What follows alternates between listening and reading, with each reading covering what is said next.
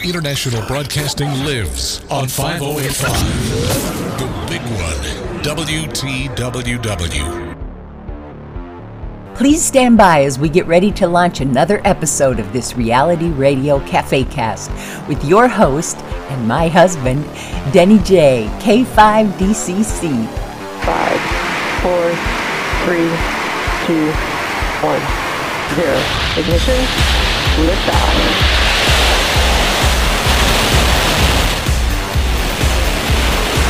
Crocodile's pitching downrange.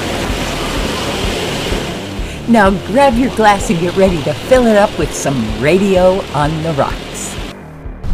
Vehicle's pitching downrange.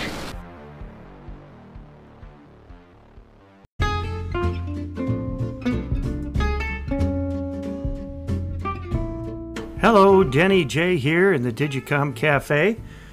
It's Thursday, March 12th, lunchtime in the Digicom Cafe, my ham radio buffet, home of my reality radio cafe cast, where I build interest in the amateur radio hobby, one segment, one story, one episode at a time. It is 80 degrees today. Sounds like a pretty strong wind coming from the south. I can hear our porch swings uh, banging around out there in the front porch. Sun is shining. It was supposed to be rainy and stormy here this morning, but so far we've seen nothing but sun. But I guess we do have a potential for some severe weather today. In today's episode, I have a interview upcoming that I think you'll really find very fascinating with Frank Howell of Ridgeland, Mississippi. His call sign is K4FMH. And how I became acquainted with Frank was because of a, a blog post that I found in the yacht group on Facebook where Frank talks about how to get kids interested in amateur radio and keep them active. Basically, in one phrase, get out of the way. Anyway, we had a great conversation with Frank today. It was uh, almost an hour and a half long and just chock full of all kinds of interesting things. You'll find that Frank is very qualified. In fact, I'm going to read a little bit of his bio here for you. Frank Howell is Professor Emeritus at Mississippi State University and Adjunct Professor of Emory University. He has been a shortwave listener and a BCB DXer, I'm not sure what that is, and antenna builder since he was eight years old. At the age of 20, he led the construction of two radio stations, one FMer at Georgia College, WXGC, and the other a commercial AMer, WXLX, in Milledgeville holding a third class FCC radio telephone license. Frank served as news director and AP bureau chief at WXLX before attending graduate school and pursuing a career as a college professor, teaching at Texas Christian University, North Carolina State University, Mississippi State University, and Emory University. He served as senior policy analyst at the Board of Regents office for the University System of Georgia in Atlanta finishing his career as editor in chief at Springer Media, a large scientific publisher in the Netherlands. Frank obtained his amateur radio license at 58 years old in 2010. Originally assigned at KJ4QJZ, the call sign now is K4FMH. Frank lives in Ridgeland, a northern suburb of Jackson, Mississippi, on the Barnett Reservoir. Frank has been active in ham radio organizations since receiving his call sign. He is a life member of the ARRL and assistant director of the ARRL Delta Division, having served under two division directors, and after being licensed at the Georgia Tech Club, he joined the Atlanta Radio Club, assisting with club programs. Frank served as ARES Emergency Coordinator in Starkville, Mississippi, has been Vice President of the Central Mississippi Amateur Radio Association in Brandon, and President of the Magnolia Amateur Radio Club in Starkville. Recently, Frank launched the Magnolia Intertie Incorporated nonprofit organization with Mike N5DU. Frank is the trustee for the KG5 FCI call sign for that group of repeaters. Frank is a presenter on the ICQ podcast and has been co host of the QSO radio show on WTWW with Ted Randall and of the Amateur Radio Roundtable on WBCQ and W5KUB.com with Tom Medlin. Wait, can you hear those swings banging around out there? I think I'm going to have to take them down. He frequently gives talks in person and by Skype to amateur radio groups. Frank blogs at k4fmh.com, sometimes with a focus on the sociological aspects of the pastime that is amateur radio. He is a regular contributor to the amateur radio newsletter at amateurradio.com.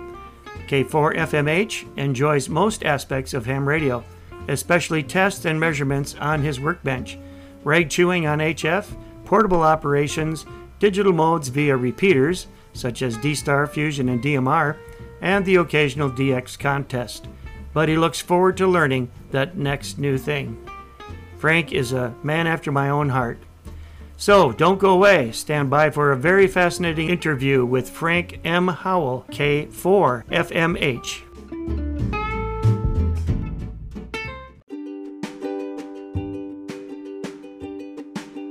Here in the Digicom Cafe Communications Network, we are all about the power of voice. Did you know that you could listen to my Cafe Cast by simply asking Alexa to play Radio on the Rocks, and that you could maneuver your way around my Cafe Cast library by simply saying next or previous? I created this Amazon skill using a free and easy platform called VoiceFlow, where you just build your skill block by block, no coding necessary. If you'd like to build your amateur radio skill, go to voiceflow.com. That's voiceflow.com. You've got mail. Hi, Denny. This is N4KGL. Uh, Greg from Panama City, Florida, trying to get the word out about rapid deployment amateur radio. It started in Africa with Eddie ZS6BNE. Um, it's done all over the world. Our uh, event coming up is Radar Challenge uh, to be uh, April 4th and um, my uh, radio backstory, a ham since the uh, late 60s. Uh, got out of it for 25 years, got back in. Uh, recently, we had Hurricane Michael here in Panama City. Uh, it's really um, invigorated our uh, ARES activity. I like to do parks on the air and have fun outdoors with amateur radio. Back to you, Denny in for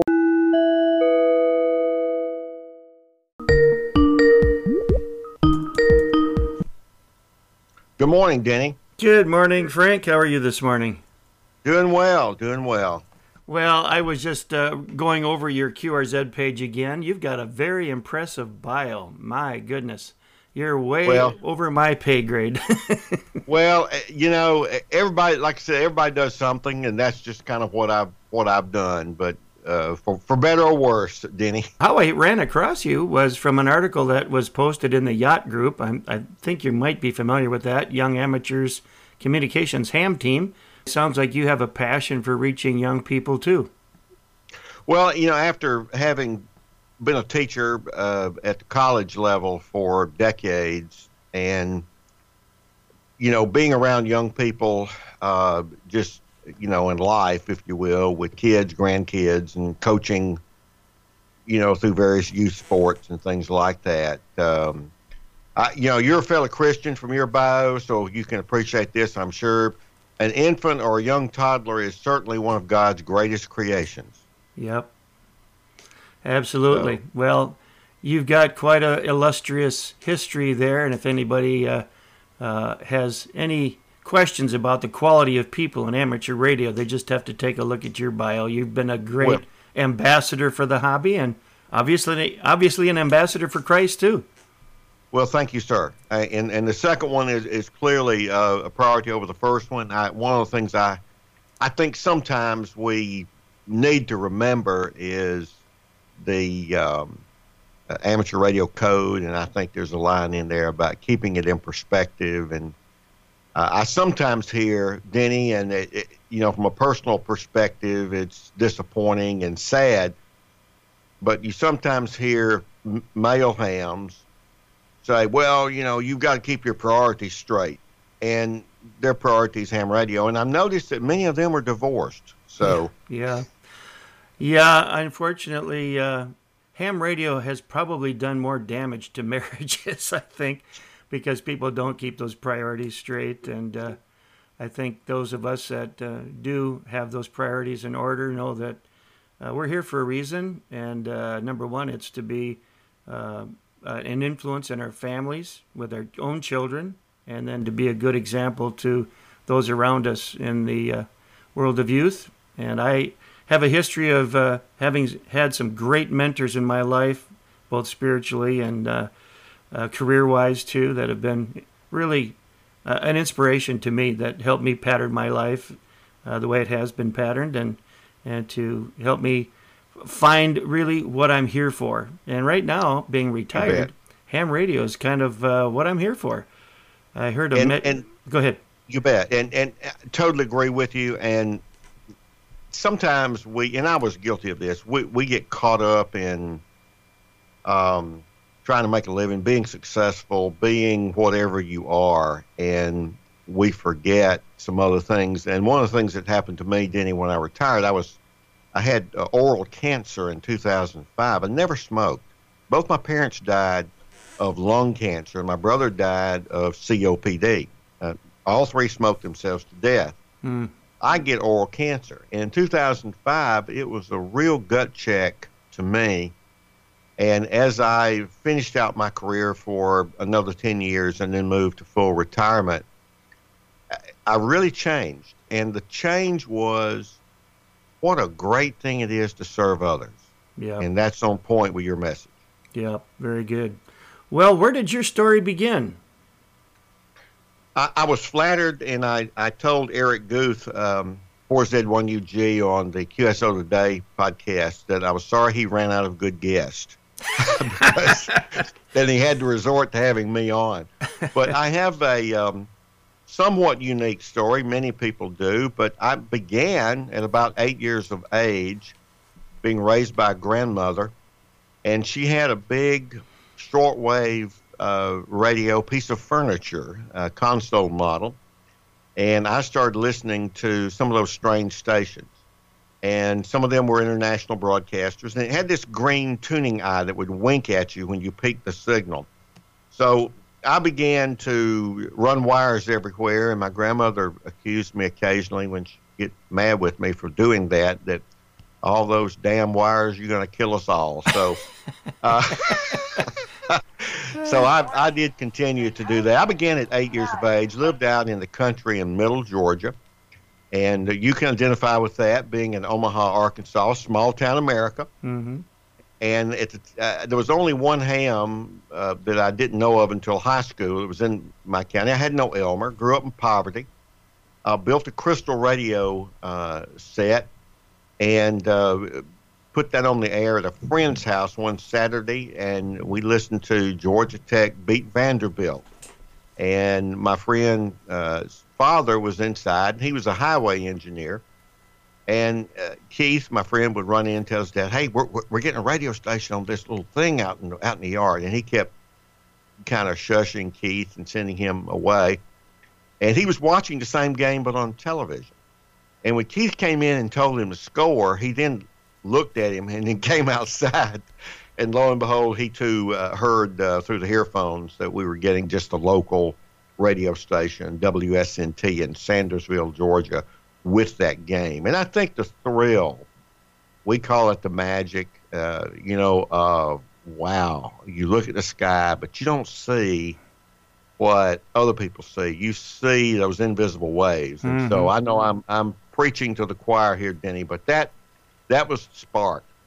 And I only got licensed as a ham at age 58. I, I was in Atlanta working for the Board of Regents, the university system. I'd retired as a professor at Mississippi State, and the chancellor recruited me to be a senior advisor there. I was kind of the in charge of the data that went to the Department of Education, and people would look at me and say, "What do you do down there again?" And I would tell them, "You remember that permanent record your your teacher threatened you with? We're going to put something in your permanent record if you didn't behave."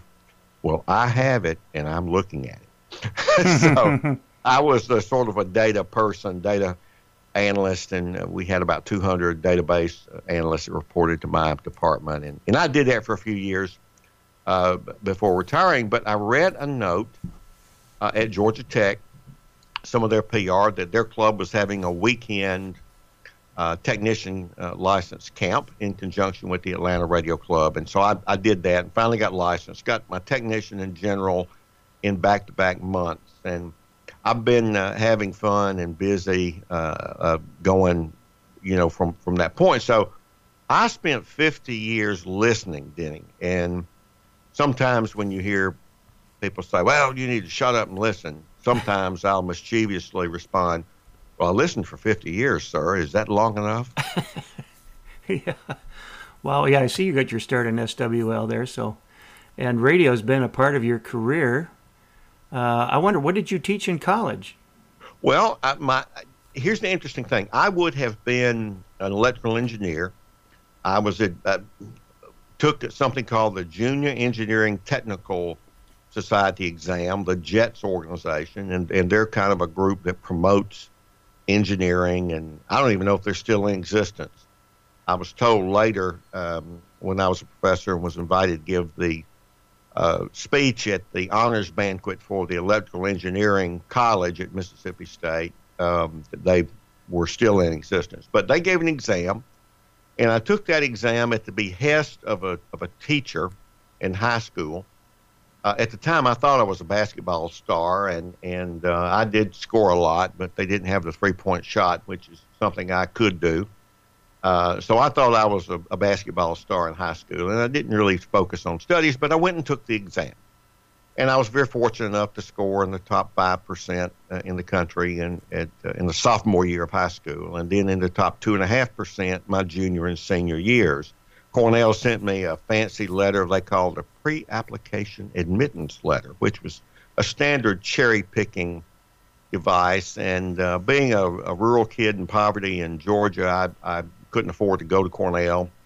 Uh, but the 60s happened, and we had the civil rights movement, we had the Vietnam War, we had so many things of, of strife and social change that I got more interested in what back in the 1920s social scientists called social physics. So I got my bachelor's degree in sociology as a way of getting into journalism. Was very fortunate. I built the, I led the, the building. You, you say you built, but you do it with others. The FM station on campus at Georgia College and State University in Milledgeville, a 10 watt FMer, still in existence. 45 years later, they have 50 people that work there. They were kind enough to dig out of the newspaper and the annuals uh, who who started that. And my roommate, who was the first on-air manager, I, I left just before it signed on to go to graduate school. And they just did a, an hour and a half interview with us. I was extremely flattered that, that the kids there that even cared who, who did this. Um, then built a commercial AM station there in Milledgeville and was news director. So I majored in sociology as a way of getting into journalism and got more interested in what was happening in society and was recruited to graduate school and went off to Mississippi State to do master's and PhD in four years. And then, um, as you can see on my QRZ page, I went off and taught at Texas Christian University, NC State and was invited back to Mississippi State to join the faculty and rebuild a social science research center. So, a long winded answer. I taught soci- uh, I was in the sociology department, but I mainly taught statistics and survey research methods and pioneered the use of maps, GIS, in sociology and built a couple of labs and a couple of survey centers and slayed, slayed the dragons, you know, of academic um, uh, career and and that sort of thing. So primarily statistics, it's sort of subject matter area, and uh, I, I, still focus a, a, good bit on that. Started a couple of journals, wrote a few books, all the kind of accoutrements that a professor might do to, to be successful. But I have an interesting blend, at least I, I think it is, um, of the technology from about eight years old and continuing to do things like I, built three computer networks available in 60 countries in 1983 before the internet. Uh, somebody needs to tell Al Gore that, I guess. But, but that's, I, and, and that's not tooting my horn. It was more of a proof of concept, and right. it was running on uh, a system in uh, Cambridge, Massachusetts, uh, by the General Videotex Corporation. They had something called Delphi, which was behind the Source and CompuServe, which were more popular. But I had that blend of the technology and kind of used technology in the social sciences in many ways. Um, and was involved with NASA and the Department of Agriculture with GIS and remote sensing and satellites. So when you you take that with my training and practice in the social sciences.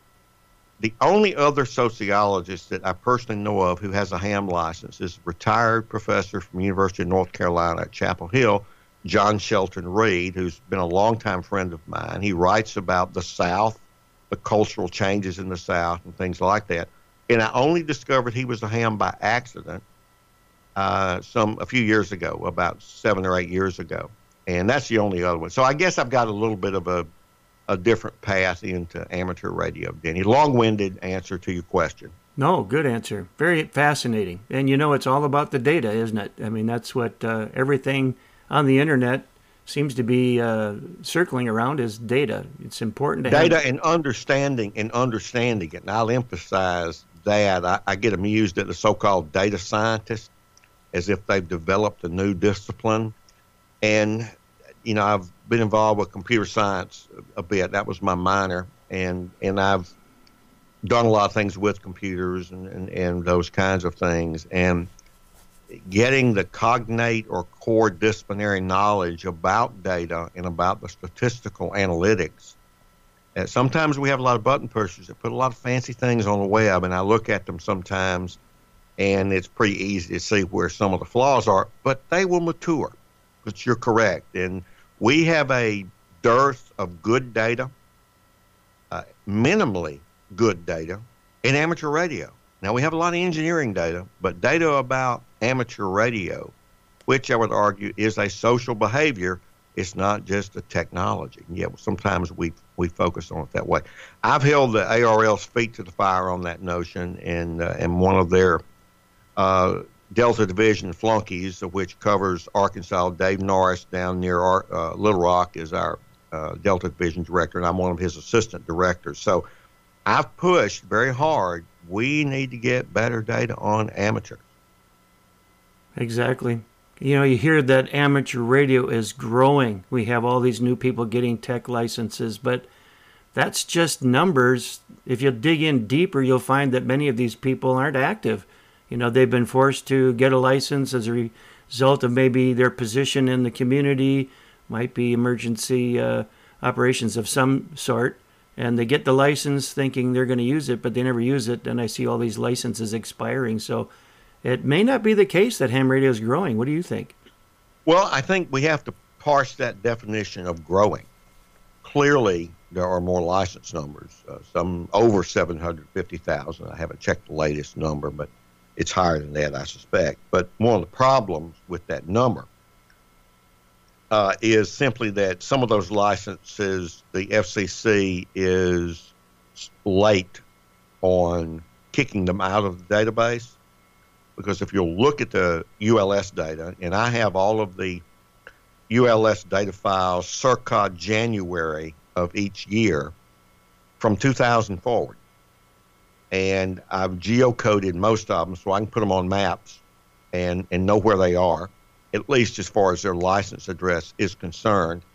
And you'll look in that database and you'll see that they've expired, but they've not been expunged from the database. And let, let's face it, cell phones and TV is just a lot more important to the FCC than the amateur radio service. Mm-hmm. It's no shame to us that that's the case once upon a time, we had a little higher priority. And it's not that we aren't important, but we're just not as important in a time of retrenchment at the FCC. So uh, some of those numbers um, may not have may not have been pulled from the database, but even with that, we're clearly growing in number. But what, Denny, does being active mean? I, I rode down to the Hattiesburg, Mississippi Hamfest last Saturday with a good friend of mine, um, Mike McKay in 5 Delta uniform. He's our state RACES officer and attorney. um, here in the Jackson area, and very close friend of mine. And we talked about that. You know, what what is active, and we just need to think about that, Denny. I I would uh, respond to your question is let's think about what is growing, and part of that growth question is what does being active mean? Brief example. Survey of the Delta Division in 2013 uh, asked the kinds of activities that they spend that they identify with. Who are you? I'm a DXer. Oh, I'm a rag chewer. Oh, I'm an experimenter. I build things. That kind of categorization, how they identify with, with what they do in amateur radio, and found that the experimenters don't get on the air over an hour a week. Mm-hmm. Well, that's being active by transmitting, but the DXer or the rag chewer or the EmComm person might say, "Well, you, I never hear you on there. You don't do anything." Now it'd be very difficult to say Martin Jue is not very active. Mm-hmm. It's a him Mhm. because he's building things and designing things all the time. And after all, before there were CW operators, there were experimenters because experimenters and historically were probably the first hams. So I'm not arguing against uh, anything except that we need to think collectively about what being active is. If we use what I call our personal windshields, that is what we see with our just our two eyes as we traverse our world, such as going down to that Hamfest, what did I see? I saw a lot of people like me. I'm 67. I've got gray hair. I saw a lot of people who were elderly. I saw a few young people. But if I just take away what I saw and make that all of amateur radio, I might be right. I might be terribly wrong. I just don't know. And until we have a handle on knowing what that license database looks like in terms of whatever we think being active means and other things, then we're guessing. Mhm. And just like we guess at the stars, and we've done that for thousands of years. But when we put the Hubble telescope out there, we found out that the rings of Saturn, gee, they got particles in there. They're not just light. So, in a sense, Denny, we are at the cusp of, of just really needing more information. But I don't disagree with your comment that many of them are active. I'm president um, of a nonprofit, the Magnolia Intertie Incorporated, and we're a fledgling repeater group to link repeaters primarily at the behest of the RACES organization and hospitals in Mississippi. Uh, and I've done training as a certified trainer for, or teacher for ARRL, and they do give a nice discount for you if you, if you have that status. And I've done training for people in hospitals, and yes, they were pushed and shoved into that room to study and take that that technician's license. But a lot of them failed. Uh, some of them passed. And are they active? Only when they're made to be. So your point is well taken. I would just say we need to get a pencil out and put a little finer point on it. Sure.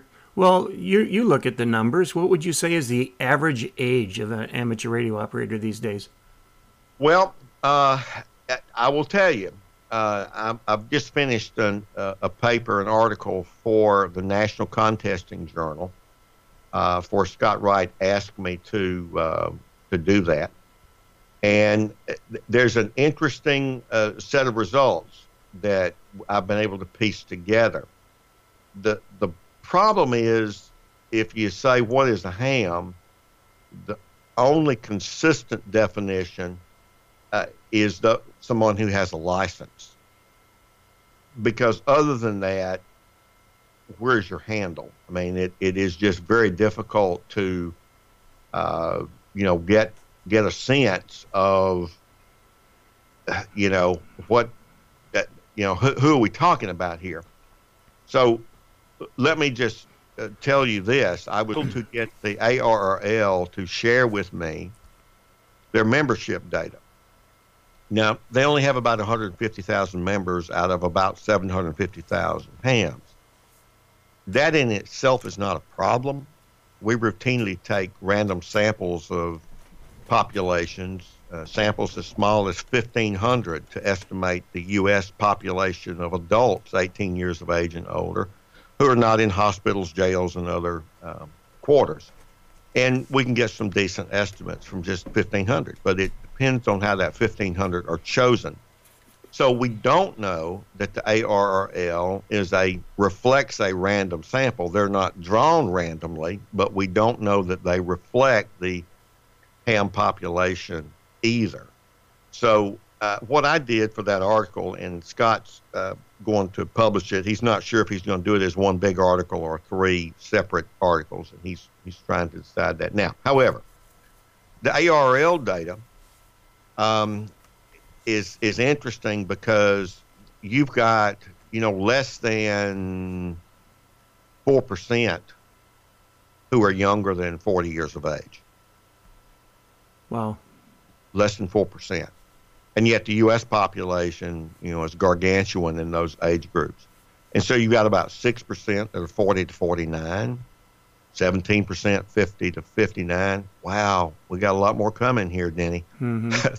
30% are 60 to 69, Wow. 33% are 70 to 79, and about 12, those who are still living, uh, are 80 and above. So I don't have an exact number for you, uh, but that gives you at least uh, an indication that the m- membership is aging uh, in in place. Now, also got some data from a survey that on contesters that the league did, and again we we couldn't give you a list of all contesters, so it was people who were or had been uh, subscribers to the National Contest Journal. It's about 1,200 some odd people that are in in the survey, and so we know they are slightly older than the ARRL membership. So contesting is clearly aging as well. So to help answer that question, I pushed Dave Norris,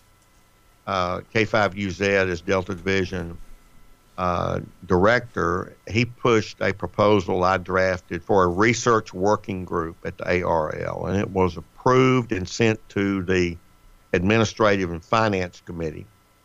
And I'm told that's they're they're good. They're good with it um, and it will be um, formally dealt with in June. And I'm tentatively scheduled to be the statistical coordinator.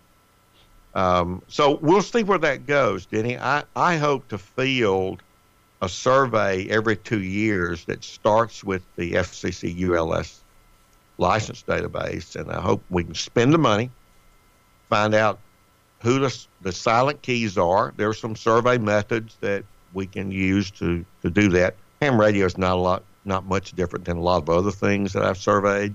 You know, so there's some ways that we have that are pretty good, respectable, have a good statistical basis, so we can estimate the silent keys and then get a handle on that magic word you use, levels of activity, and we need to think about what that means first.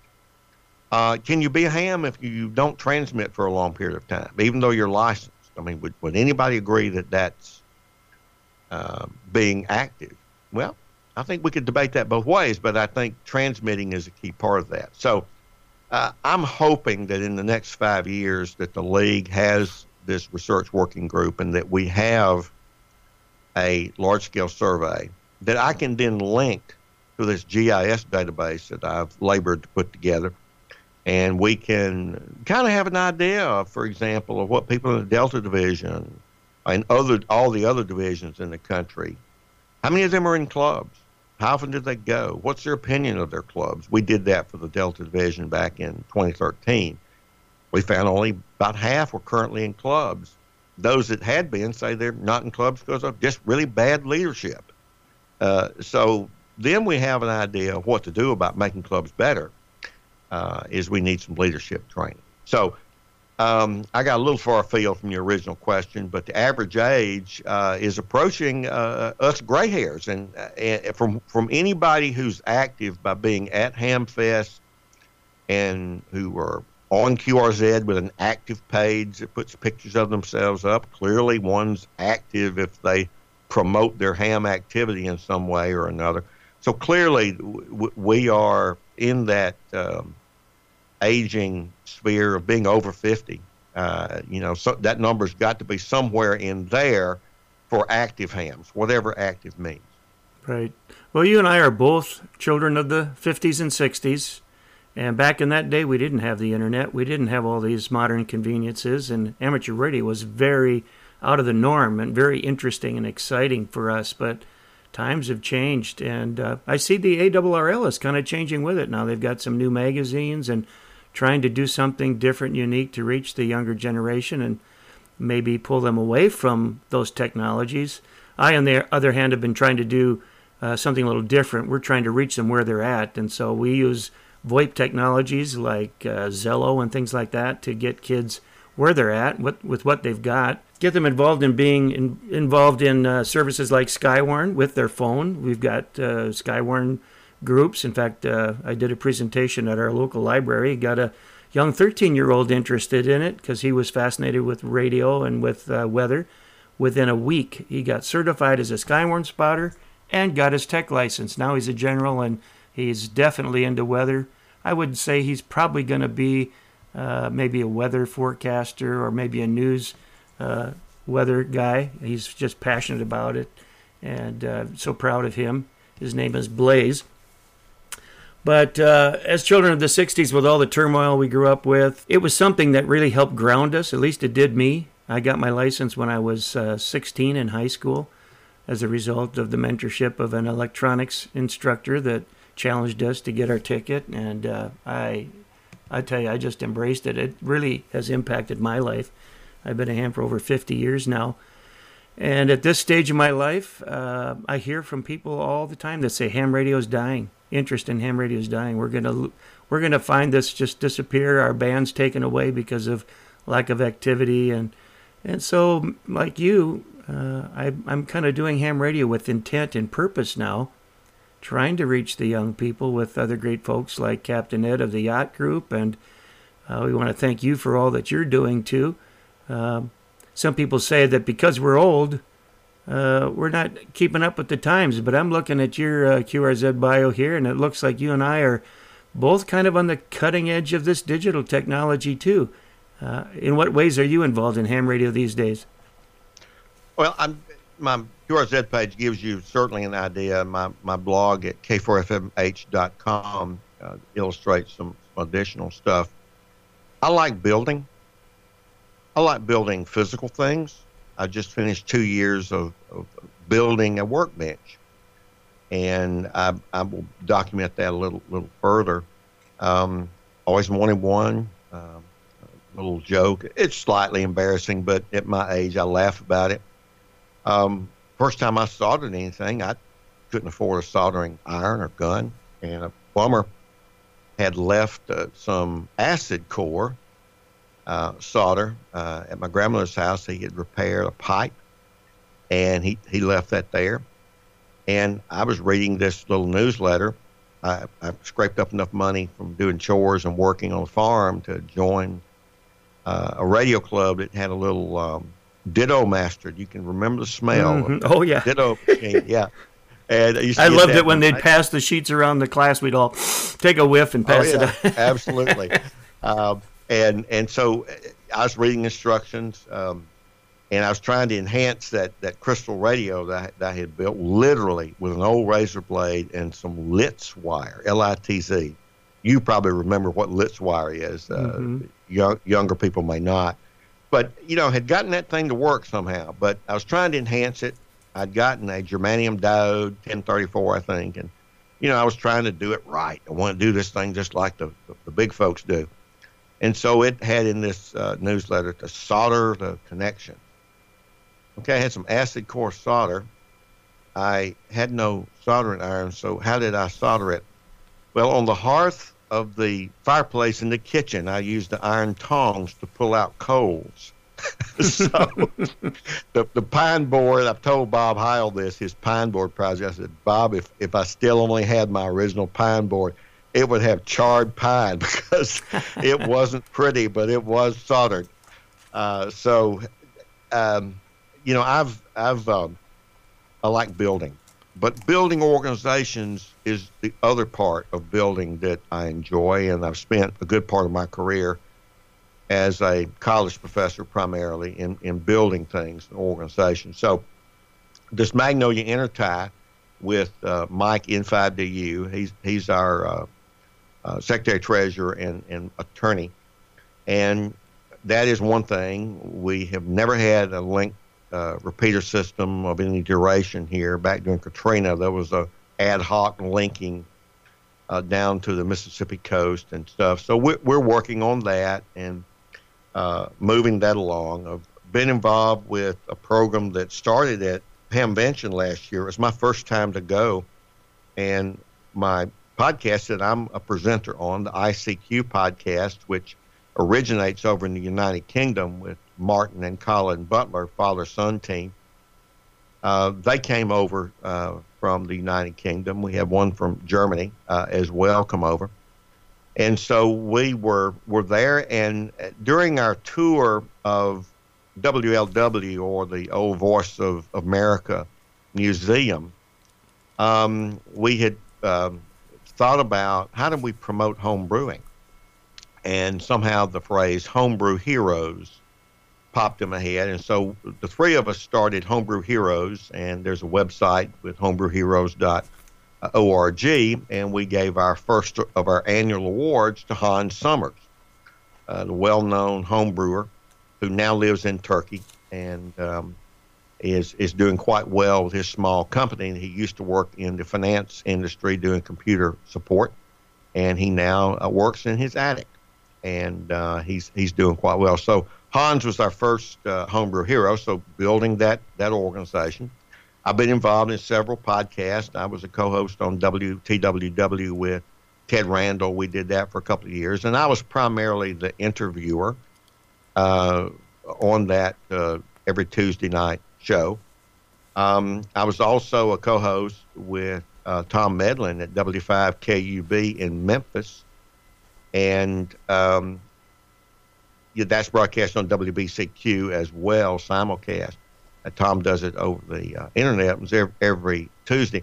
But I became an editor in chief at Springer Media. The large, they say they're the largest scientific publisher in the world. Some others like Taylor and Francis, who's the oldest, 1792 when they started in England, may argue with them, but nevertheless, they're a big scientific publisher.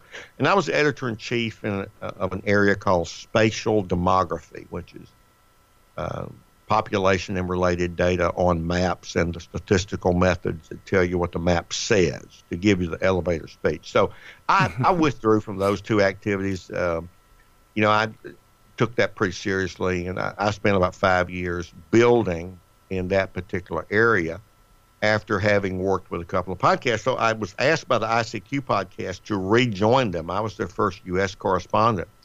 And all of that work Denny, to try to help answer your question, is what I would call the journalism of amateur radio. And I try to focus on it, having been a um, news director and small bureau, uh, Associated Press bureau chief back when I was 20 and 21 years of age. As I jokingly say, I didn't have a clue what I was doing, but I did it well. Whatever I was doing, I, I, put a lot of zest in it and, and that kind of thing. So working with the ARRL, uh, my second uh, uh, division director um, uh, with ARRL, trying to be pro-social, and I criticize ARRL uh, at times, and and they know that. And I said, fire me if you want, but yeah. you know I'm going to do my best in service to the league, uh, particularly after I became a life member. And so, building in two different areas: building stuff experimental stuff. One of my close friends is K5LU, Martin Jue. Uh, and a lot of people don't know what Martin F. Jue stands for, and he wouldn't tell people. But I cajoled him into uh, revealing it to me, and I announced that at his 45th company's anniversary a few years ago. Tom Medlin broadcast that on W5KUB.com. And I said, you know, Martin puts the fun in amateur radio because his middle name is F U N. Huh. Interesting. so, so uh, um, you know, part part of I've, I've learned so much from Martin, and Martin's forgotten more than I'll probably ever learn. But he is certainly a mentor to me for that, and a couple of other engineers here locally Uh, everyone knows who George Thomas, W5JDX, is, Amateur Logic TV, and Ham Nation. And his smoke and solder segments, uh, Bob Heil says, is easily the most popular segment on Ham Nation. George Thomas uh, lives about three miles from me. Uh, he worked at at a local 50,000 watt station, WJDX, here in Jackson. He was the RF engineer, and his predecessor is uh, is Tom Brown, AE5I. Tom runs a horse barn and equestrian center in a large neighborhood here. We go to church together, and Tom knows about everything that you can know about oscilloscopes. He has 50 and since it's just you and me, he's got a storage unit that his wife doesn't know about, that he's got another 30. So don't tell Becky. She's a pianist in our church, so we don't want to upset the apple cart there. So Tom Brown's taught me a lot, a lot about vintage equipment, and we barter and trade and do some of that. And um, another engineer here who's a good friend of mine, we also go to, go to church together. Uh, we need to have a repeater at our church, but I can't get our pastor to go along with it yet.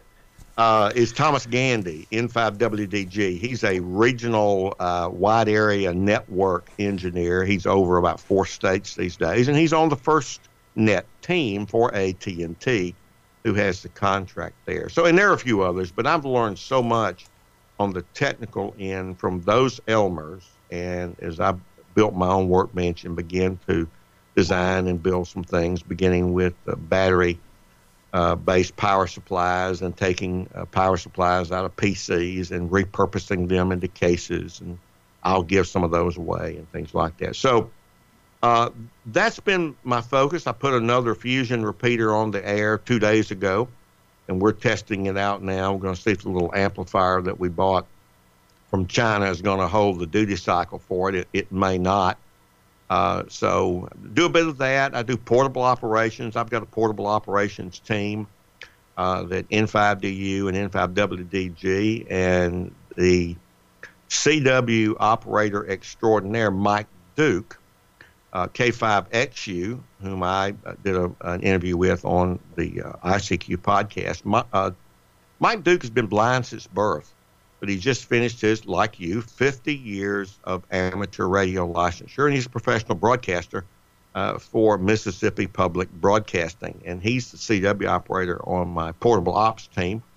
And we don't get out as much as we'd like to, but we're getting ready for our state QSO party coming up April the 4th. And a couple of years ago, we, we activated a county that has no hams in it. It's Issaquena County. It's mostly national forest just north of us. Terrible day and we thought that Mike Duke had had gotten finally up to 100 words a minute, Denny. Wow. Because it was chattering. But then we looked and his hands were in his pockets, and it was just his teeth. Yeah. Oh, my it goodness. Was, it was 42 degrees, and the, the wind was coming off the Mississippi River, and it had flooded uh, up to about 100 yards of our location in a, the county seat of Mayersville, and we were at the baseball park as as a um, courtesy guest of the mayor. So I, I do some portable operations, uh, several uh, you know portable systems, and got one case with a, a Ameritron ALS 500M, so we can add a little power. And I like building, so I, get on sometimes. I'm in the midst of rewiring my shack in, in my home. We built a home here on the bank of the uh, Barnett Reservoir north of Jackson in a little suburb called Ridgeland. And in building this home, I had PVC pipe run so I could get coax here, there, and yon, and all that stuff. And I'm rewiring my uh, my shack because my wife insisted on nice built-in cases, and I greatly appreciate her uh, interest in my ham radio stuff and doing that. But you know, I learned a tough lesson. When you have built-in cases, label your wire accurately. And I made a couple of mistakes in running wire so I've got it all pulled out, you know, in frustration, got it all pulled out, and I'm I'm redesigning that. So I've been off the air from the the home QTH on HF, except on the patio portable uh, when, when I'll go on the back porch and put up an antenna. Live in the HOA. Uh, they don't allow antennas that, that you can see. I've got a vent antenna that uh, is on top of uh, the the roof it comes through is one of the vent pipes, and even the plumber who installed it, who came back to, to fix another vent uh, that that was not installed correctly, he finally asked me. He said, "Now, which one of those vents is is the antenna?" And I said, "You can't tell." He said, "No." I said, "I'm not telling you." He said, "Why?" I said, "Well, if the plumber who installed it can't identify it as an antenna." I think it meets my CC&Rs on my HOA. So all my antennas are in the attic. I have a, a, loop that runs one inch under the edge of the shingles all around the house. Had the electricians install that uh, when right after the roof went on, and it comes up uh, in, in, the soffit in in my attic, and have a walk-in attic. Have about 16 foot head clearance in one part of my attic. So I'm making lemonade uh, out of lemons. We probably live in the worst neighborhood, no trees. We're right there on the Grand Boulevard coming in the neighborhood, so everybody sees. But you know, you kind of make it work. I've got a great park next door, Old Trace Park. It's on the historic Natchez Trace Parkway. So I go operate portable there a bit. So I'll, I'll get my stuff re rewired. I'm having too much fun doing things like talking to you and, and doing some other things. I'll, I'll get that rewired, but I want to do it right this time. So yeah. Well, you, you mentioned portable. Uh, this last year, I've gotten into amateur radio satellites. Do you do satellites? Uh, no, not yet. However, uh, a neighbor in the Vicksburg Club, Eddie Pettis, is a very active satellite operator. He does a portable sat uh, operation with an array of Yagis, you know, on a trailer that he brings. And the guy who used to be a member of that club, who's now moved, retired, and moved to Texas, was the editor of uh, the AMSAT Journal for a while. So I've got some some Elmers, and you know, I'm what I've got on my drawing board. I'm I'm a big planner, and sometimes that slows things down. And even though I didn't plan correctly in execution of labeling some of my cables in the raceways I've got on my shack, I'm a big planner. So I have that about two layers in on my planning board for what I want to do. What I want to do when I grow up as a ham, uh, Denny, I guess is one way of putting it. And so getting my workbench together uh, has been about a two year project. And um, want to judiciously you know, buy equipment and this, that, and the other. So it's about two in, and I want to put together a portable sat antenna uh, with a, a, rotor system that can be computer controlled. And so, you know, if I have people over who don't know much about amateur radio or anything, say, hey, let's talk to the astronauts. Uh, uh, uh see if we can get into astronauts or at least hear them. And I think that may be a good draw. So yes, I'm interested. I'm not there yet, but I've been studying some of that. And I've been pushing um, Martin Jue. I have lunch with him every three months. I'm, I'm up in Starkville, and um, I talked to him about that. And he's starting to pull together some of his advertisements, focusing on some of his uh, satellite stuff. But I've got plans to build, and I'm I'm I'm, I'm getting there. But tell me what your experience has been. How have you enjoyed that? Well, I do the FM birds. I'm not into the linears. I think that's what you're probably talking about. So I just use an arrow antenna. I've got a couple of cheap uh, Baofeng UV82s, full duplex. One's transmit, one's receive. Although I just got a Kenwood D74, which I can listen to the linears, but it, it just doesn't have enough fine tuning to be able to really tune them in. But I can listen to them. But I've made a lot of contacts on uh, the FM birds. AO91 and 92 are my favorites. And uh, I just love taking that antenna and going out and working a bunch of guys. And of course, I use that as a springboard for finding guests for my podcast. In fact, a lot of my activity in ham radio is along those lines. I'll get on FT8, I'll work somebody, I'll look them up on QRZ. Much like yourself, if I see a really exciting bio, I'll send them an email saying, uh, Thanks for uh, the contact. Would you like to be my guest? Because I believe everybody has a story now, I've, I've been interviewed and had as my guest many of the people that you've talked about, including Eric Guth. In fact, uh, my interview with Eric, he enjoyed so much, he asked if he could use it for his show. So you'll hear that there too. He said that was one of his uh, interviews that was off the rails, as he put it, because it was out of. Uh, I've heard that interview. Now oh. I make the connection, Denny. I have listened to, and he is correct. It was off the rails. I now put it together. Thank you. You bet. And uh, I've only been doing this thing in the Digicom Cafe for two years. My podcast is only one year old. I've already got over 220 episodes, but I just love hearing the stories of other hams and how they got in the hobby. And the intention is to build interest in amateur radio. And people might think, well, I'm not important like uh, Bob Heil or these other guys. Fooey, everybody's important. Everybody has a story that's worth telling and worth sharing. And so that's what I'm doing. Uh, but I'm thrilled to uh, have you take the time to be on my podcast today. And uh, I know you're pretty busy with podcasting. Uh, again, for old guys, I think we're kind of on the cutting edge. We're using all the new tools, social media tools, and uh, podcasting is very popular and is a great way for us to get the word out and hopefully build interest in ham radio among the young people. Now, you're involved with ICQ. That's one I've never been involved with. Are you doing that daily, weekly, or how does that work for you? Well, uh, earlier, and this was a few years ago, uh, I had some interaction with Martin Butler, and Martin is the father who lives in London. His son Colin uh, lives in Ireland, and and they started this. You know, I, I think we recorded yesterday uh, our 320th episode, and I say our very loosely. I haven't been around nearly as long to even claim that, but so they've been on 11 years, and they had not expanded to the states, but a lot of their news stories involve the states, and ARRL is sort of the big kahuna among amateur radio associations, partly because they're U.S. based, and partly because a lot of things come out of the U.S. Uh, news-wise. Not everything, but but a lot. And sometimes I think the league assumes that everything comes out of the states. uh, I, I want to hear more about Canadian and Mexican hams, for example, and what's amateur radio like there.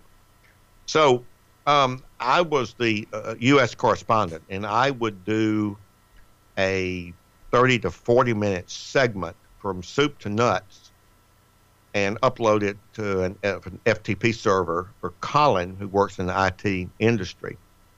And as you know, it's about three hours to do a half hour or so segment. And I was trying to cover a lot of things. But when I became editor uh, at uh, Springer, you know, doing that every two weeks, they're fortnightly, I just couldn't do it. And mm-hmm. so I hmm. kind of dropped off.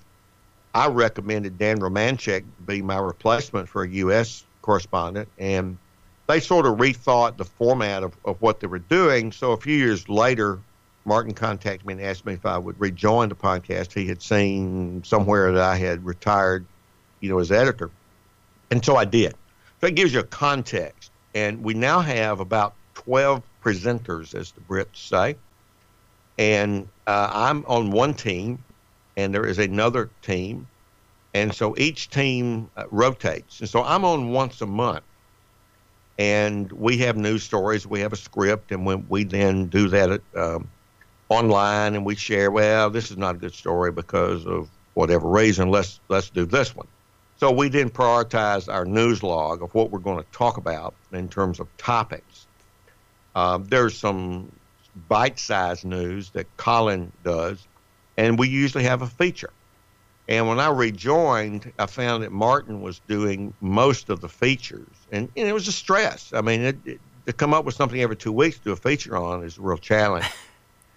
so I said, you know, Martin, you've got these other people, and I suspect some of them I can certainly volunteer. So I I enjoy interviewing. I started interviewing at age 20, whether it was people in elected office, uh, or you know, sort of the, the man on the street, as as they would say. You know, you're you're a mailman and and, and a dog bit you. That's not news. Oh, you bit the dog back. Now let's talk to the story. Uh, so I was happy to do that, and and so I've with a a month cycle on the regular uh, regimen that we have, it gives me time to interview people, much like you're doing now and find people like uh, Graham Brody at 15, who started Illinois Young Ham Radio Club. And that's gotten a, a lot of currency for what he's had to say to us because it fits right in with the yacht group and the kind of things that, that you're doing. So I have time to, to play and I have time to figure out who I want to talk to. I had um, gotten a regular interview with ARRL CEO Howard Michel after each board meeting. And now Howard's being replaced. I, I talked to his interim successor, Barry Shelley, and Barry said, You know, Frank, honestly, I'm just here. And I don't know that even though I'm CEO, I don't know that I can effectively speak for the different programs because I've been in South Carolina for a while since I retired. And I've come back temporarily, and I just kind of don't want to embarrass the league by not knowing. And I said, fair enough. I said, I'll try and negotiate with whoever your successor is. So I've had some things like that that have given us regular features that were interesting, I think, and informative for sure.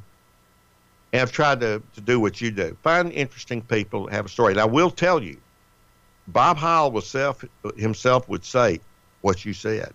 Everybody has a story, and every story uh, is important. And for all the fame and glory that Bob gets, he's a fairly humble guy in terms of, of dealing with him. And I've had the pleasure of getting to know him and working with him behind the scenes on promoting some some things, as well as uh, Gordo. Gordon West is just an extremely humble guy to have the media image uh, and, and recognition, you know, that he has. So I spend time coming up with new ideas and doing feature interviews, and I may do a fairly pedestrian book interview, you know, or something that that's of interest. We had a ham that did a sci-fi uh, novel or, or uh, fiction, but it had ham radio as a central part of it, and I did a review of that. Not all of us on the podcast thought that was what we ought to be doing, but it's Martin and Colin's call at the end, and so we included it. And I've done book reviews as, a professor forever, and so I try to come up with with interesting things like that. And it, like you, it gives me an outlet for some of those juices. And it does something that I want to acknowledge that you just said. Um, yeah, we're talking to people and we're putting their story out there, hopefully forever. And that's good for amateur radio. Yeah. Because otherwise, people wouldn't know anything about it. And if you'll pardon me for about 60 seconds, giving a real example, I bought a, a lot in a new neighborhood uh, south of Starkville, and we were going. My wife and I were going to build a house, and we bought that lot, and there was an outcropping of a chimney. And I asked the developer, "What is that?" They said, "Oh, that's where the old Folsom Inn was." And I went, "Oh, okay." Well, I was puzzled, you know. I look up Folsom Inn. What was the first house built in the county that Starkville, Mississippi, is located in? and it was built by a man named David Folsom. Well, then I spent time. My wife was out of town for a week, and so the library was across the street from my building. So every day about five o'clock, I would go over to Student Union and get a bite to eat, and then go hit the library. And I read 60 years of the Presbyterian Record newsletter to find out about David Folsom. He was half Choctaw, half white.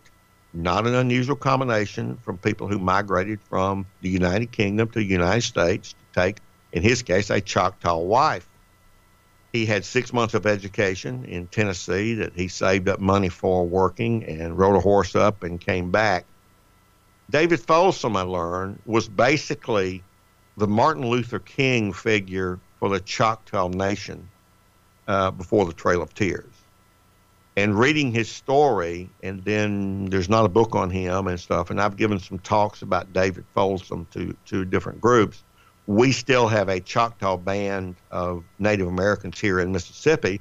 They're the ones who refused to go when President Andrew Jackson said, go west, and they came through your neck of the woods uh, on the Trail of Tears to southeast Oklahoma. Now, is that important? I think for history it is. Well, take that same thing, and you're finding outcroppings of chimneys all over the place, as I try to do. Mm-hmm. And we're telling those stories. They may look small when you see them, but they can be large in, in the bigger history uh, for amateur radio. So I think what you and I do, we are putting the jelly on the piece of toast, friend, that, that makes it sweet, and and it's it's just a lot of fun because we're getting to know more about amateur radio. Exactly. We just went to uh, see the Trail of Tears uh, as we were on our way to the Bella Vista Amateur Radio Club, where I did a presentation. And after hearing uh, your story here today, uh, man, we got a lot in common. In fact, I would like to extend an offer to you right here publicly uh, to participate with me in uh, getting involved by doing some interviews, and maybe we can even co anchor this podcast whenever it's convenient for you. What, whatever you find by way of a story or a chimney, as you say, that you think needs to be told, uh, I would be honored to uh, make my platform available to you to, to do that. Very well. That that's very kind, and and I'll certainly uh, pencil that in. And as I run into things, as you know, sometimes you have a lot of turn downs, and and because people are busy. But on the other hand, uh, if you persist and you're polite, uh, most people want to tell what they're doing. So you're very kind. I'm very flattered uh, for that, and I'll take you up on it. Wonderful. Well, ours is a daily podcast, or has been until recently, where I've been busy with other things. It's been like every other day. So you talk about difficulty finding material that's interesting on a weekly basis. Try do it on a daily basis. but so uh, far, oh, wow. so far, I haven't had too many problems uh, finding people that are willing to tell their story. And you are a great interviewer, great communicator. I would be honored. I think we would have a ball together helping to build interest in amateur radio with all of these stories from all kinds of facets of life and ham radio, seeing as we share common faith, common love for the hobby. We're both about the same age. I think we'd make a good team. Thank you, sir. I, I, I will I will say this that someone that I would encourage you to consider interviewing is is the person who I interviewed for the ICQ podcast, Graham Brody. Um, he has some ideas about how to engage youth. I tried to not only interview him but follow up with a blog post. And he's very respectful. He he's not, you know. Unfortunately, I was probably much more of an iconoclast at his age than than uh, than he is. He's very respectful, but you know, he, he, he made a point. I want to share this with you and your listeners. Um, this is my interpretation of what he said about young people don't want to be lectured to, they want to be shown. And number two, we kind of energized off of one another. And that's a tactful way of saying, yeah, we'll go hang around a group of gray hairs but we also want to hang around each other. And here's the analogy I used in, in my blog post. Denny, uh, let's just say you and I are in our 60s. We, we may sport some gray hair. And so if we were recruited by an organization of gaming, um, uh, whether it's Fortnite, which I don't play, or sports, which I do occasionally, usually with relatives, young relatives, my son's a big big gamer uh, online, and they get into this thing like we're doing now, but you know, kind of in real time. What if you and I were recruited, and we were told how important that is? That man, that builds your mind. That that gives you skills. That you know, it's a new technology, and and and and, and, you need to come and, and, and come to our club and listen to us talk to you about it. And we come, and it's people 25 years of age and younger and so we start going and we start playing some of these games. And lo and behold, you know, we don't forget as many things as we used to. Our minds are a little sharper. And they want us to pay money to keep coming to be a member. And yet they're going to call all the shots. Mm-hmm. They're going to say what the club's going to do. They're going to determine uh, what kind of big contest we're going to be in. No, no, no, no, no, no, no, pops. Hang on. We're in charge here. uh, how many of us would join that to start with, and two, stay around. Well, that's kind of what we're doing to young people when we say come to us. Now, there's to some degree an inherent part of that, but what Graham is saying is help us get started, be there when we need you, but get out of our way in a nice in a yeah. nice way. That's yeah. why he started this club, and he's you know, it's not, you know, we, we hams, uh, we sometimes suffer. Uh, everyone probably knows what hardening of the arteries are, where you get plaque buildup and and uh, you can have our, our um, arterial sclerosis. We have, from a, a social point of view or a sociological point of view, we have sometimes what I call hardening of the categories. Mm-hmm. And sometimes we can't see beyond those categories. And so we have the recruitment strategy of coming to us. Come to our ham fest. Be around us. That's part of why women tend to be a little reticent. It's just all guys. So Mhm. You can get a few women there. There's a comfort zone that other women tend to affiliate with. So it's not just youth. It's it's others. And quite frankly, uh, if you look at racial minorities that, that may not have been present but are now who are who are growing, and you look at the OMIK group. I talk to OMIK in Huntsville almost every year, and we talk about some of these issues. And when they started their own nets, uh, it was interesting because they had kind of been pushed out of some other nets that they would want to join. And if people who were white tended to detect that they may be African American, they were pushed out. You say, oh, no, it didn't happen. Oh, yeah, it happened. So hmm. they began to create their own group. And lo and behold, they're seeing less social distance in these other groups mm-hmm. after they're doing that. So, what Graham's message was is there's a market failure for how you're recruiting us. It's good to outreach, but do you ever come to a makerspace conference? Do you ever get a table there and get out of your comfort zone and come to where we are? Do you ever go to uh, hacker space? Do you, you know, probably no, probably not. And we, we tend not to do it. We always want them to come to us. Mm-hmm. So in my blog post, I, I try to talk about the virtues of helping to spawn youth driven groups. And that can be as simple as they meet at the same time as the adult driven group, but they kind of got their own room off to the side or in the back or somewhere, and they can kind of do their own thing and yet participate as needed. We tend to think with this hardening of the categories like a light switch, Denny. It's on or it's off. But no, we have something called a dimmer switch that we can hmm. dial it to be just right. And that's what Graham is telling us to, to make that just right. Now, the North Shore Amateur Radio Club up northwest of Chicago in Deerfield, I think it's Deerfield, uh, they have, have walked the walk and talked the talk in helping young Graham start this Illinois Young People Ham Club. And so it's a virtual club. They got, I think, a Discord server, and some, I mean, they're doing it with the latest and greatest. Uh, one of the things that I, I think ought to happen, and, and he said uh, this as well, that the league, ARRL, and I recommend the RSGB do it as well, that they have a tag for a youth club. So that you can you can search for is there a youth oriented club in my area? Not that many right now but the illinois young people ham club as they affiliate with ARRL it ought to have a tag and i think all the ARRL affiliated clubs ought to report in their annual report to norm fusaro at league headquarters who's now director of operations how many members are less than 25 years of age that ought to be a metric as you mm-hmm. talked about data a metric. How many young people are in clubs? That's just another canary in the mine, if you will, of how and where young people are affiliating and what are those clubs doing to bring them in.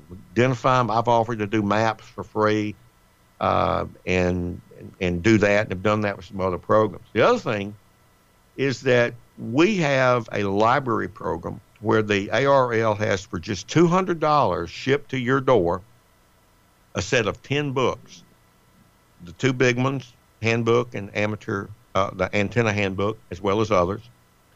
$200 for libraries. And I helped start this Plant the Seed initiative along with Dave Norris in the Delta Division. And I hope your club will consider uh, joining that and donating to a library. Don't drop them off at the, the circulation desk. They go on a pile that'll get sold at the next uh, uh, public sale talk to the director, make a connection. We want to put these in your library if you don't have them. Some have them. But we want to do that, and we're willing to come back and give talks. Library directors love to have people that can give good talks and presentations in libraries because, you know, that's part of what, what they're doing. So kind of kind of got that, that started. And so the ARRL ought to come up with another product, and that is a build a club package, a set of actions to tell young people when they inquire at the league about clubs, are you, you know, you're a young person? If if so, click this link. We'll show you how to start your own youth club. That that would not take a lot of, of effort, but you know, it would help them do that. And there may be clubs in their area who have already said, we will help young people in our area start a club. We'll help sponsor them.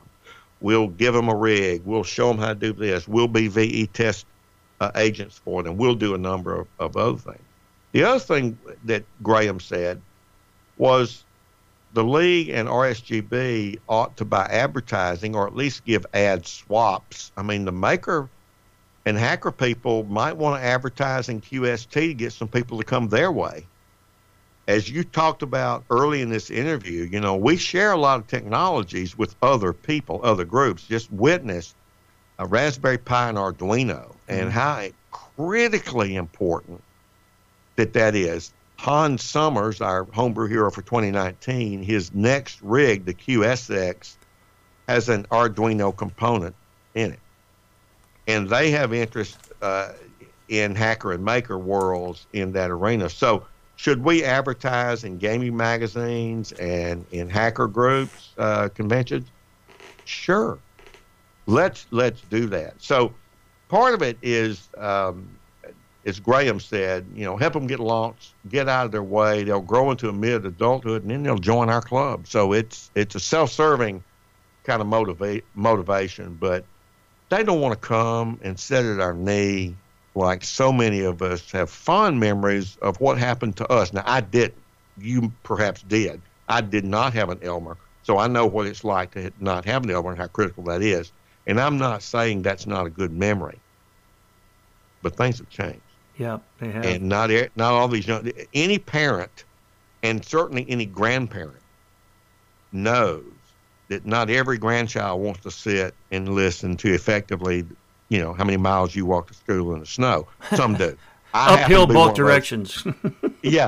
Well, and, and, see, I was one who did. I was named for my grandfather. He died when I was four, uh, and and and so my name is Frank Mobley Howell, and so my grandfather was named Frank Mobley. So your mileage may vary, but but the point being, any parent knows what is the prime order directive of every teenager to establish some level of independence. My first book was called Making Life Plans. It was on career decision making. I began to study the adolescent to adulthood transition and moving away from home when you can, getting your driver's license to get mobile, now getting a cell phone so you can communicate mobily, if you will. All those are about establishing some level of independence. And I really think that's what Graham was was saying to us. Excellent. It must be so. I've already gotten hate mail from one person who runs an Elmer group on, on Facebook. so, so I jangle some nerves there yeah. that, that perhaps uh, I'm, I'm, I'll do a blog post called "When the Elmer Needs Elmering," and I'll try to be gentle in responding yeah. to some yeah. of those things. yeah. Well, speaking of Facebook, uh, you know, Facebook is not real popular among young people. I don't think they do use platforms like Discord because they're big into gaming. And the Digicom Cafe, we have a Discord com server, I call it, DCS. And uh, we also have my Mighty Network platform, which is my website. It's the home of my podcast, Blogcast. It's associated show notes as a blog. I call it Blogcast. But we have the ability to create groups. And I would love to see this platform used for young people's groups, ham radio groups where they would be in charge. They would host it. They would market it. They would they'd have uh, group chat uh, events, uh, polls, you know, posts. They can do articles with embedded videos and photos and everything. And so we're just kind of getting that rolling. It hasn't been that long. So I'd like to get the word out and have young people feel free to come in and experience this in their independence to build their own group and in a safe uh, environment because you know Facebook's not all that safe. Sometimes you can find some abuse. Absolutely. In fact, Absolutely. one of the things that I say for young people is that ham radio is the safe social media. You get out there in some of these VoIP networks, people have fake profiles, you have no idea who they are. ham radio is a known community. You can look them up on QRZ. You know where they live. So uh, I'd like to drive people to this. And they don't even have to be hams. They could just form a young person's group and talk about technology and and find some adults that might step in and help mentor them and kind of show them the way, answer some questions, and so that's kind of what I'm doing here. Let, let me encourage you uh, to, to get KD9NTQ Graham Brody uh, as one of your guests because he shares some of those sentiments with you. Um, and, and let me try to give a little bit of an explanation of why Facebook fell out of favor. You know, it was started, as you know, uh, by, by, the current uh, owner, if you will, of Facebook, uh, Mark Zuckerberg, and it was for college students. And there was another one that came along about that time called MySpace, and it was a youth-driven deal. I mean, we we old fogies, as the phrase goes, uh, we are we were not all up in that. So, uh, why did it change? Because we invaded Facebook. Mm-hmm. And I've had so many young people, and there's been some other research studies. Facebook has a research program, and they publish some academic pieces by researchers and people affiliated with them. And I've read some of those. And as the age range beyond 25 continued to affiliate with Facebook, and to be a viable business, it had to happen. Mm-hmm. Young, young people left. And so, again, establishing independence and to some degree cultural independence as well as social independence. There's a little bit of a, a, a difference there. Got to have a place to do their own thing, and that's that culture. And it doesn't have to be bad stuff. We parents tend to think, oh, you want to be off by yourself, you want to do something bad. Well, sometimes we did. so, you know, if, if you both be honest. Yeah. But having said that, your point's well taken, and I think Graham could be a, a great mutual benefit to you and and your platform to him, and what uh, he's trying to do because I could see Denny. Uh, doesn't have to be on a state by state basis, of course, but it does help to have a local connection. So I could almost see state by state there be a young people's ham club, and it could be on your system. So I think if you'll uh, interact a bit with with uh, Graham, uh, tell him I sent you, so to speak, and uh, I've, I've committed to assisting him in any way that he sees fit. Um, uh, you know, in his endeavor because I, I believe it's it's a good one, and so I think you can be uh, even greater benefit perhaps to help him have after all he's 15 he's probably got a test this week. You, you know i mean you got to realize he he's done some things that uh, many of us have have not done. I, I, will say this about about young people i've spent my life um, uh, teaching uh, young adults. I had an ironclad rule i absolutely never ever told an undergraduate that any problem, research problem, scholarly problem, whatever they were going to do a paper on or, or whatever, was hard. Now, I did PhD students. I, I would advise them on the level of difficulty, but why? You think it'd be the opposite. Oh, no, no, don't do that. You're an undergraduate. Can't do it. Don't tell them that. You don't know what they can do. And they will shock and surprise you over and over again. And I see that continuing almost every day. A good friend of mine who just became a, a, a Jewish rabbi, by the way. He's uh, his, his name is Seth Oppenheimer. He's a math professor at Mississippi State, and he's the uh, dean for the Honors College for Research. And yes, he is related to that Oppenheimer, the, the nuclear Oppenheimer. Uh, and I see this with his annual undergraduate research showcase and they're undergraduates that just are doing incredible things. And so with with it even goes more for people who are Graham's age and are teenagers. If it's unsafe, now that's fair warning. It's unsafe. But don't tell them it's too hard because they'll just do things that we think they shouldn't and couldn't do. They'll do it every day. Yep. Well, this has been a very inspiring interview. Thank you so much for the time. It's already uh, coming up on an hour and a half, and I think we've got so much more we could talk about.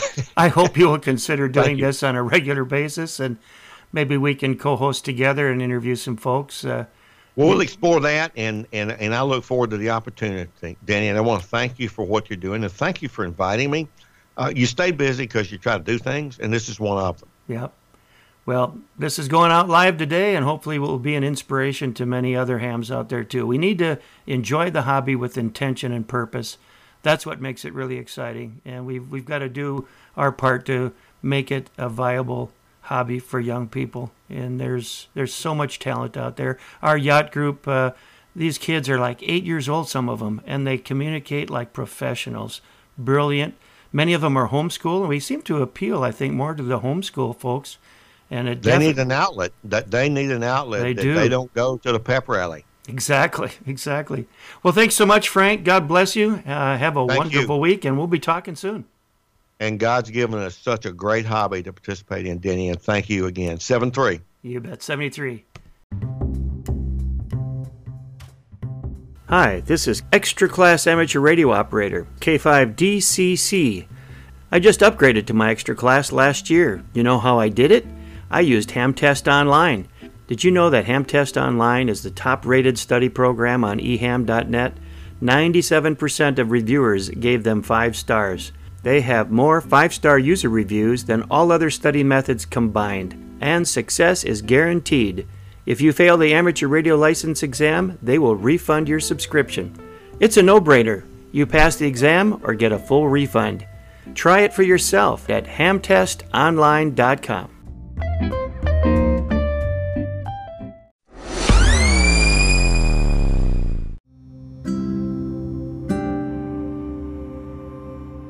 Today's daily devotional is entitled Real Zeal. Numbers 25, verses 10 and 11 read Then the Lord spoke to Moses, saying, Phinehas the son of Eleazar, the son of Aaron the priest, has turned back my wrath from the children of Israel, because he was zealous with my zeal among them, so that I did not consume the children of Israel in my zeal. How often do we hear someone say, or do we say ourselves, I love Jesus? May I ask a question? If we say we love Jesus, does our life reflect it? I mean, does our life truly reflect it?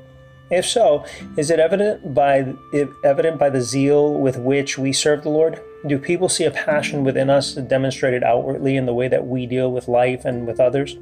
Phinehas, in his zeal for God and the things of God, took the life of an Israelite and Midianite woman for their gross and idolatrous behavior. In verses 6 through 8, God responded to this act by praising and rewarding Phinehas and his descendants.